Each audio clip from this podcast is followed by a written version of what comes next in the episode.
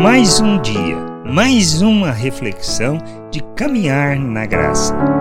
Não é brincadeira. Temos que entender que viver o reino de Deus não é algo que podemos fazer de qualquer maneira. Devemos buscar o conhecimento da vontade do Pai para que andemos nessa vontade, pois seremos cobrados por nossas omissões, como podemos ler em Lucas no capítulo 17, nos versículos 47 e 48.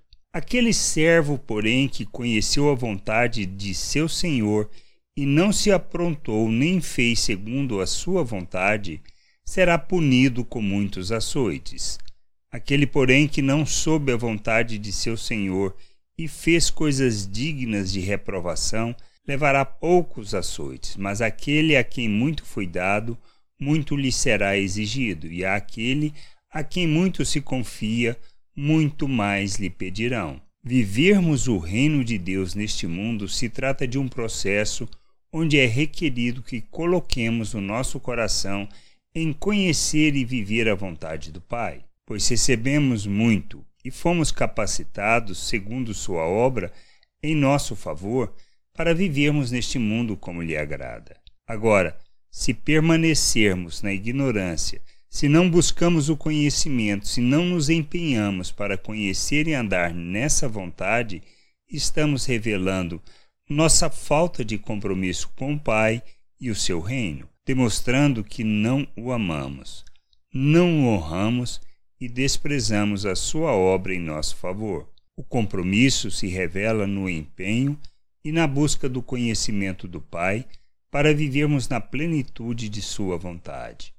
Não estamos aqui vivenciando um passatempo sem compromisso, mas buscamos o conhecimento e o entendimento da vontade do Pai para revelarmos e expressarmos seu reino na plenitude da sua vontade, honrando e glorificando o seu nome. Por isso, não se trata de uma brincadeira, se trata de um compromisso que expressamos em nossas palavras, em nossas atitudes, nas ações e nas reações com as pessoas que nós nos relacionamos, para que Deus seja glorificado, para que Ele seja louvado através de nossas vidas, pois tudo o que fazemos expressa e revela o reino de Deus, manifesta o Pai, manifesta Cristo, de maneira que as pessoas possam ver Deus em nós.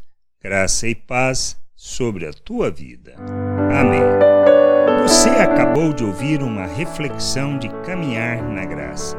Se você gostou, curta, compartilhe, leve esta mensagem a outras pessoas, para que elas também possam compreender e entender a vontade de Deus. E leia as Escrituras, pois ela é a base, o fundamento para você julgar tudo o que você tem lido e aprendido acerca da vontade de Deus.